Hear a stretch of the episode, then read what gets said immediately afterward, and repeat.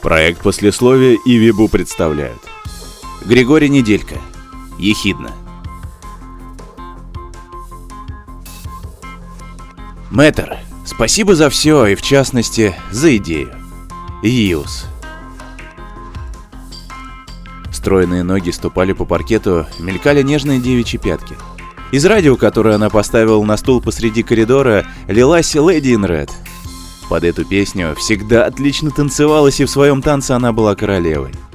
Девушка с вьющимися светлыми волосами верила в это, вскидывая вверх руки, делая еще несколько поворотов и глазами, до краев наполненными сиянием голубых искорок, ловя взгляды восторженных поклонников. Этот мир идеален настолько, что ни одна девушка, ни одна модница, ни одна участница бала не завидовала ей. Все дамы хотели быть похожими на нее, но никто из них не обладал такими грацией, страстностью, чувством ритма, а потому, как бы ни старались, они не могли стать королевой бала. Леди в красном. Песня закончилась, начался прогноз погоды. Леди в красном покинула волшебный восхитительный мир и вернулась в тело девушки по имени Шелла Хардинг. Когда она переехала в крупный город, кузине, первым, что ее поразило, была ухоженность. Новое место жительства оказалось чистым, как мысли маленькой девочки. Шейла заранее настроила себя на клубы дыма, на ревущие машины и их выхлопные газы, на асфальтовые дороги и редкие чахлые деревца. Как она обрадовалась, увидев свежий, распустившийся листьями, благоухающий ароматом свежескошенной травы, аккуратный ухоженный город. И чем-то этот город очень напоминал ее саму. В родной деревне у нее никогда не возникало подобного чувства – Шейла улыбалась ночному городу, и он улыбался в ответ. Полная луна посылала на землю отраженный свет, горели фонари и неоновые вывески. Впрочем, в квартале, где жила девушка, неоновых вывесок было не так уж много, и в здании, украшенном одной из них, она работала. Надо сказать, ей крупно повезло. Работа находилась всего в паре сотен метров от дома. Она считала, что в нашем мире ничто не случайно, по велению слепого случая – если она живет в этом городе, если квартира кузины находится в этом районе, и если работа нашлась в красоте и стиле, значит так нужно. Девушке требовались деньги. Кузина уехала на две недели в отпуск, и надо было на что-то жить. Кроме того, через месяц она будет поступать в театральный вуз. А что, если не удастся попасть на бюджетное отделение? В этом случае деньги, заработанные в красоте и стиле, будут очень кстати – Шейла знала, сколько получает ночная уборщица, но особого выбора у нее, рожденной и воспитанной в глубинке, не было. Она долго подыскивала работу, такую, которая не будет излишне выматывать ее, плюс позволит днем заниматься у репетиторов и самостоятельно изучать тонкости актерского мастерства. И вот, однажды пролистывая без энтузиазма очередную газету объявлений, она нашла над предпоследней страницы внизу такой текст – Салону «Красота и стиль» требуется уборщица. График работы ночной. Указанная зарплата будущую актрису вполне устраивала.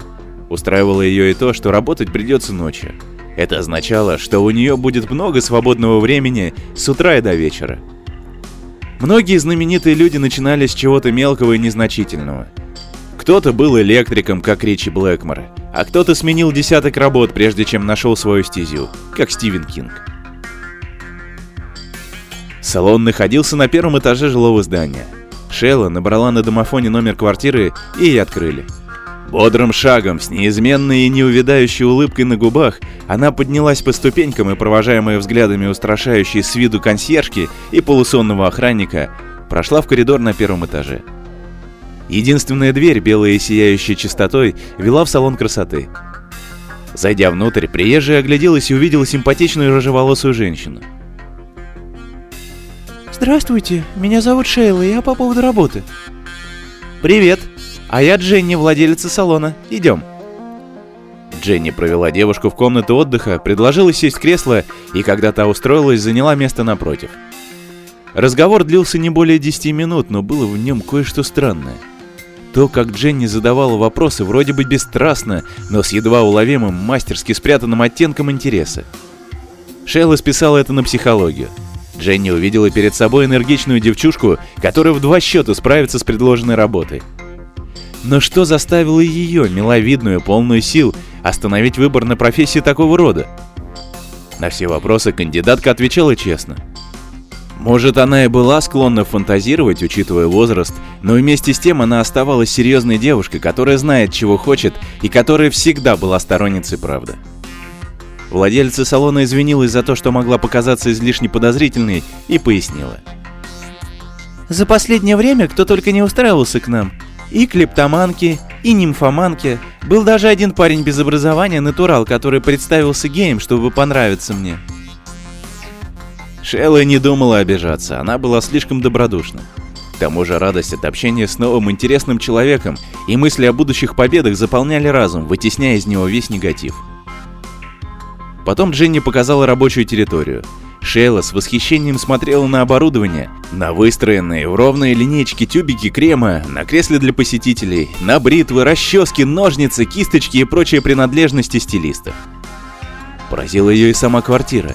Сияет чистотой, словно ремонт закончили совсем недавно, но уже успели вынести ненужный хлам и все вымыть до блеска. «Как у вас тут здорово!» Девушка рассматривала стильные обои и витиеватые люстры, явно сделанные на заказ. «Значит, договорились», — подвела итог Дженни.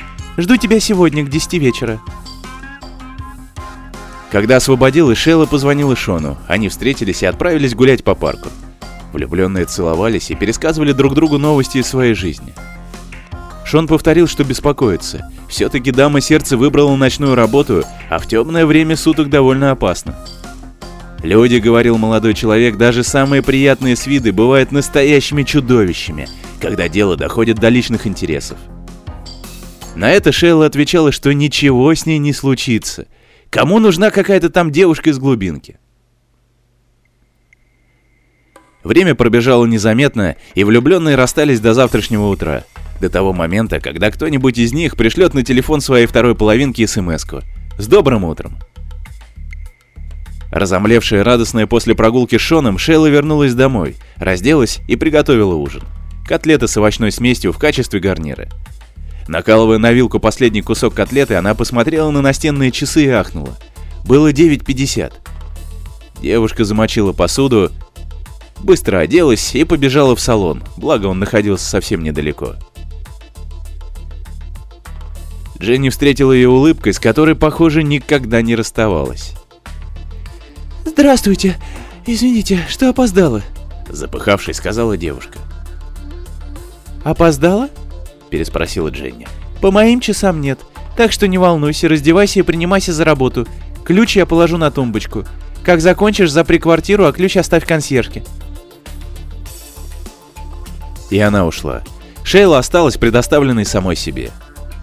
Некоторое время новая работница потратила на то, чтобы привыкнуть к новой обстановке, а потом взяла в руки швабру и приступила к уборке. Когда полы были вымыты, столы, стулья и шкафы протерты до блеска, а ванная с туалетом засияли чистотой, Шейла присела в кресло, чтобы передохнуть. В этот миг она увидела перед собой баночки с кремами. Тогда-то и захотелось узнать, что в них, опробовать содержимое на себе – но это было нехорошо, сочла она, и потому не притронулась к баночкам. На следующий день она опять гуляла с Шоном. Пара бродила по аллее, много разговаривала, обнималась и дарила друг другу поцелуи. Когда Шон уехал, Шейла вернулась домой, поела гораздо оперативнее, чем в прошлый раз, и появилась на работе минута в минуту. Дженни снова передала ей ключи, попрощалась и ушла. На холодильнике в кухне стоял радиоприемник. Он был последней модели и очень стильный. Взяв из кухни стул, юная работница поставила его посреди коридора, а на стул приемник. Нажала кнопку Power, покрутила ручку настройки, поймала станцию, по которой передавали Крис и Ри, отрегулировала громкость и под Джозефин приступила к работе. А через некоторое время включили Криса Дебурга и его «Леди в красном». И кто знает, как все сложилось бы, если бы не эта песня. Когда вместо голоса Дебурга зазвучали голоса диджеев, Шейла вынырнула из прекрасного, захватывающего забытия и увидела себя стоящей перед зеркалом. А в зеркале отражались флаконы и баночки, и их было больше десятка, и ко всем хотелось прикоснуться, все открыть. Снова пробудилось необычное, необычайно сильное желание, овладело телом, поступками. В душе она была авантюристкой, но это скрытое где-то в глубине ее натуры качество не так часто вырывалось на свободу. Однако сейчас, взволнованная песней, находясь на пике эмоционального подъема, Шейла смотрела на эти чудо-средства и не могла отвести от них взгляды. Что-то шевелилось внутри девушки и предлагало попробовать. Всего разок! Открыть баночку, взять оттуда самую чуточку, растереть между пальцев и понюхать, и все, и больше ничего. Шейла не помнила, как в руках у нее оказалась прозрачная баночка. Но она открыла ее, погрузила в удивительно ароматный крем тонкий гладкий пальчик и растерла крем о тыльную сторону ладони левой руки. А крем оказался таким густым, что его хватило на всю кисть. И тогда она взяла еще капельку крема и втерла его в кожу правой руки. А потом как бы помыла руки, потерла их одна другую. Это было подобно наваждению. Она тряхнула головой, сбрасывая его. Поняла, что наделала, однако особого стыда или страха при этом не испытала. Гораздо сильнее было чувство неправильности. Что-то абсолютно неверное сквозило в произошедшем, нечто такое, чего не должно быть. Шейла ломала голову над тем, что означает ее предчувствие. Может, интуиция дает подсказки, которых логика не понимает. Так ни к чему и не придя в своих размышлениях, девушка подумала. Все сложилось именно так, а не иначе, и ничего не изменишь. С этой мыслью, волнительной и успокаивающей одновременно, она закрыла баночку и вернула ее на место. Оделась, вышла из квартиры, закрыла ее и оставила ключ консьержке. На улице у подъезда ее ждал Шон. «Прокатить вас, мадемуазель?» Прокатить? Я бы с радостью, но что-то очень утомилась сегодня. Она и правда чувствовала непонятную, неизвестно откуда взявшуюся усталость. Шон сильно расстроился, причем парень от природы не только мужественный, но и искренний, не пытался скрыть огорчение. Шейла поцеловала любимого в губы и сказала ласково. «Я действительно выбилась из сил. Не обижайся, отвези меня домой, пожалуйста». Шон улыбнулся. «Как скажете, мадемуазель» галантно открыл дверцу стильного автомобиля. «Запрыгивайте, леди!» Этой ночью Шейла спала плохо, ей приснился кошмар. Как будто ее совсем маленькую, крохотную, как дюймовочка, сажают в пустую баночку из-под крема. Опускается сверху и, медленно вращаясь против часовой стрелки, закрывается крышка. Баночка и крышка прозрачные, но никакого толка от этого нет. Мир по ту сторону заселен лишь густым мраком. Шейла кричит, стучит по стенкам, пытается выбраться, но все бесполезно. И тут вдруг крышка улетает вверх, чья-то рука непонятная, изогнутая, черная, еле различимая во мраке. Эта рука сняла крышку, а теперь она берет Шейлу и кладет на тыльную сторону ладони другой такой же страшной руки. Девушка сначала находится в растерянности, а затем понимает, что хотят сделать эти руки. То же, что она сделала с кремом в салоне. Растереть, растереть ее. Рука нависает страшным наказанием, многотонной конструкцией, вот уже готова опуститься. Шейла кричит «Нет!», но никто ее не слышит. Никого нет рядом, и никто не поможет. А рука совсем близко, девчушка чувствует ее приближение. Словно бесплотная тень скользит по телу девушки, лежащей ничком, закрывшей глаза, дрожащей всем телом. Шейла ждет неизбежного, и в этот самый момент она вскакивает на кровати. По ее телу струится пот. Подушка, одеяло, простыня, все мокрое от пота. Шейла дышит глубоко, но пережитый ужас сопротивляется и не хочет отпускать ее. Девушка поднимает руку, чтобы вытереть лоб, и кричит во весь голос. Сон сгинул, спавшая вернулась в реальность, но это не принесло облегчения. Шейла вскочила с кровати и подбежала к зеркалу в коридоре. В темноте ничего не видно. Только пустые рукава, из которых будто бы сочится, струится что-то черное, очень похожее на те две руки из кошмара. Может быть, это и только кажется? Она щелкнула переключателем, вспыхнул свет, и ночная уборщица инстинктивно зажмурила глаза. А когда открыла их и посмотрела в зеркало, точно чья-то железная пятерня сдавила ей горло. У отражения не было кистей. И не только у него. Прошло какое-то время, прежде чем она успокоилась и попыталась разобраться в ситуации. Конечно, все это случилось из-за того крема. Из-за чего же еще? Шейла ощупала кисти и пришла к выводу, что они не исчезли из реальности, а просто стали невидимыми. «Господи!» — воскликнула про себя девушка. «Что же творится в салоне красота и стиль? И какие жуткие секреты скрывают остальные банки? И самое главное, кто и зачем туда ходит? Кто захочет по собственной воле стать невидимым? Какой-нибудь преступник, вор-карманник или грабитель? И для кого Дженни бережет остальные свои средства?» Шейла уже несколько часов не снимала перчаток. Дело в том, что каждый раз, когда она смотрела на свои отсутствующие кисти, у нее начинался рвотный рефлекс.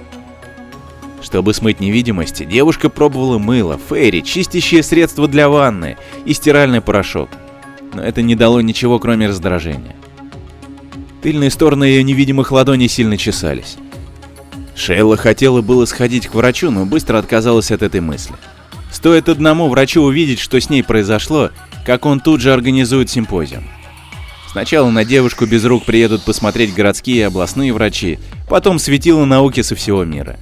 Начнутся опыты, исследования, и неизвестно, к чему они приведут.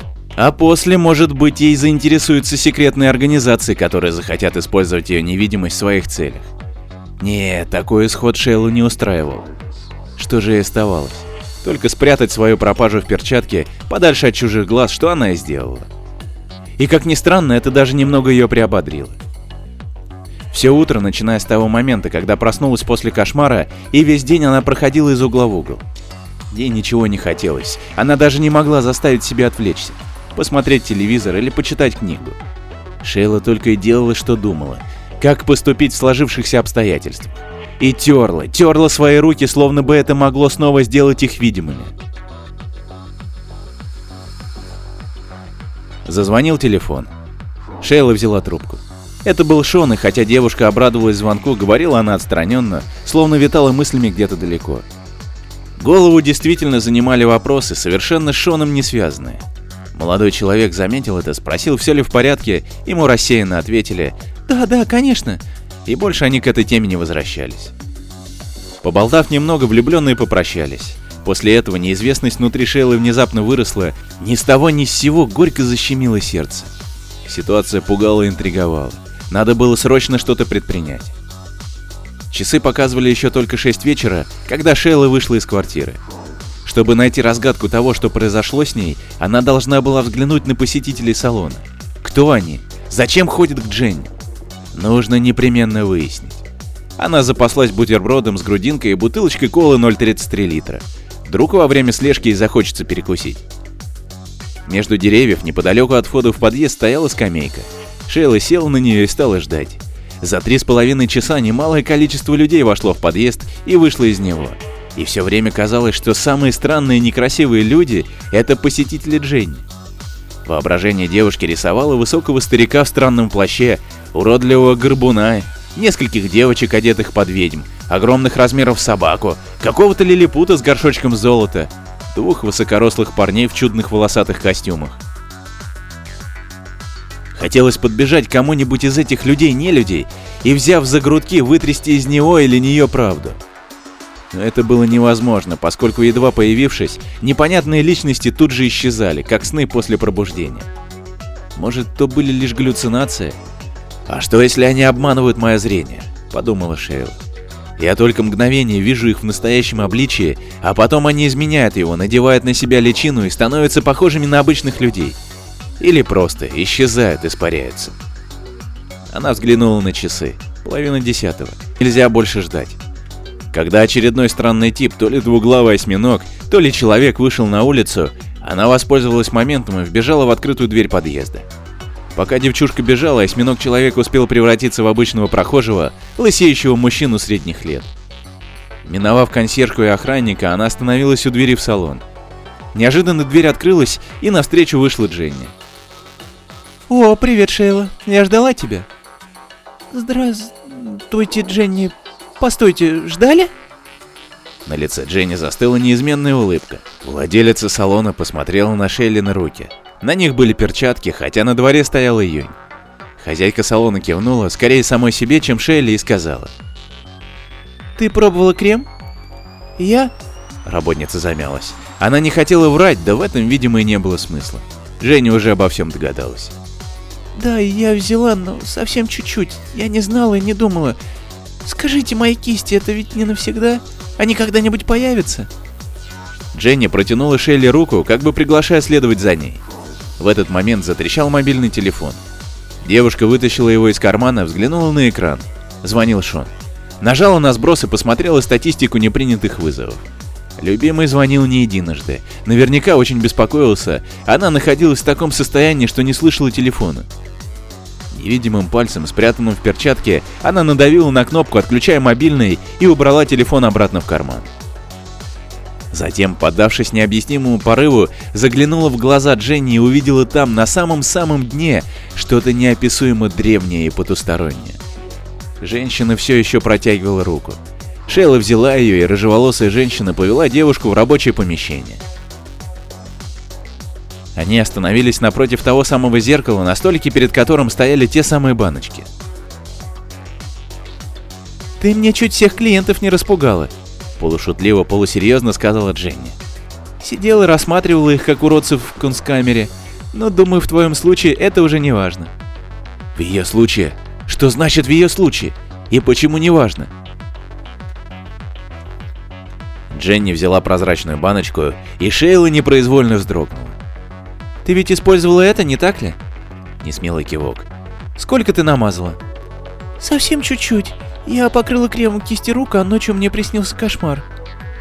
Да, это бывает, проговорила Дженни. Я подбежала к зеркалу, включила свет и чуть не задохнулась от ужаса. Моих кистей не было, словно их стерли. Только для людских глаз. Что? Дженни улыбнулась. На сей раз странной многоопытной улыбкой. Она обвела рукой помещение. Как думаешь, что в этих банках, колбочках и флакончиках? Для чего это нужно? Шейла помотала головой. Не знаю, я не понимаю, что происходит. Лицо собеседницы хранило первородное спокойствие. И вдруг это было как разряд молнии, озарение, инсайт, как яркая вспышка в мозгу, потрясшая все тело, всю нервную систему. Юная артистка кожи ощутила правильный ответ. Сначала она скинула с себя курточку, потом рубашку, дальше можно было не раздеваться. Белый лифчик плавал в пустоте там, где раньше находилась грудь Шейлы, но она знала, что если снимет его, то ничего под ним не обнаружит. И скоро то же самое произойдет со всем телом. Или уже случилось. «Во время нашей первой встречи я проверила тебя на пригодность», — сказала Дженни, — «и решила, что ты нам не подходишь. Может быть, ошиблась, однако теперь это не важно, потому что выбор сделан. И ничего невозможно изменить. Слишком много крема попало на руки, чересчур много времени прошло. Процессы уже не остановить. Так что теперь, хочешь не хочешь, ты одна из нас, Шейла Хардинг. Дрожь прокатилась по невидимому телу, в невидимом горле пересохла. «Одна из кого?» Дженни улыбнулась почти как раньше, почти как первый раз. «Ты так и не ответила на вопрос о том, что находится во всех этих флакончиках, баночках и колбочках. И прежде чем Шейла произнесла хоть слово, Женни продолжила. Эссенции. Эссенции разных существ. Когда-то этих существ было намного больше, но они стали исчезать. По вине обычных людей и по своей собственной. Я не готова была с этим смириться. Я и сейчас не хочу мириться. Она вновь обвела рукой помещение, а потом, подходя к каждой баночке и указывая на нее пальцем, стала перечислять. Лернейская гидра, цербер, маленькие зеленые человечки, дымовой, демон, леший, бес, живая тень, Сцилла и Харибда. Я всегда держу их рядом. А вот и твоя, невидимка, полтергейст. Они с невидимкой похожи. Призрак, зомби, вампиры и оборотни. Тут даже есть немного дьявола, но он не всегда срабатывает. У Шейла закружилась голова. Вы создаете монстров и расселяете их по свету? Или вы еще и вроде доктора для них? Продлеваете им жизнь, зашиваете старые раны, что это меняете в их теле и ду... Она чуть не сказала душе. Что-то меняете в них, если они попросят? Моя дорогая, не отводя взгляда от Шейла, сказала Дженни, и в ее облике впервые промелькнуло нечто настоящее, ее подлинная сущность. «Моя дорогая, я занимаюсь лишь тем, чем занималась испокон веков. Тем, что велит мне материнский инстинкт». Шейла слышала еще что-то, но словно бы издалека о своих новых родственниках, о том, что мама познакомит ее с ними, и о том, что не стоит волноваться, совсем не стоит. Ее всему научат. Она девочка способная, быстро привыкнет к новой обстановке и к новым правилам игры. Молодая леди сняла с левой руки перчатку и увидела пальцы. Ладонь, то, что еще несколько минут назад было невидимым. Нет, это не означало, что эффект невидимости прошел. Наоборот, заканчивалась последняя стадия превращения. Еще вчера она принадлежала классу людей, прямоходящих Homo sapiens. Теперь ее взору открылся новый мир, населенный совершенно другими существами, с которыми она породнилась навеки. Навеки. Мысли ускользали за пределы сознания девушки, которую раньше звали Шейлой, но оставались с ней в реальном мире, потерянные, никому не нужные. А в мире потустороннем, в обители теней и мрака, новорожденное невидимое существо закатило незримые глаза и, потеряв сознание, упало на пол.